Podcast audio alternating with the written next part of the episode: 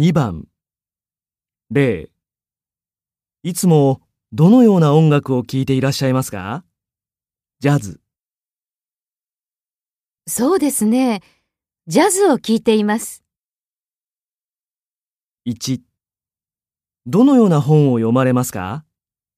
中国の小説。そうですね。中国の小説を読んでいます。にいつ頃日本へお帰りになりますか？じゅういちがつ頃。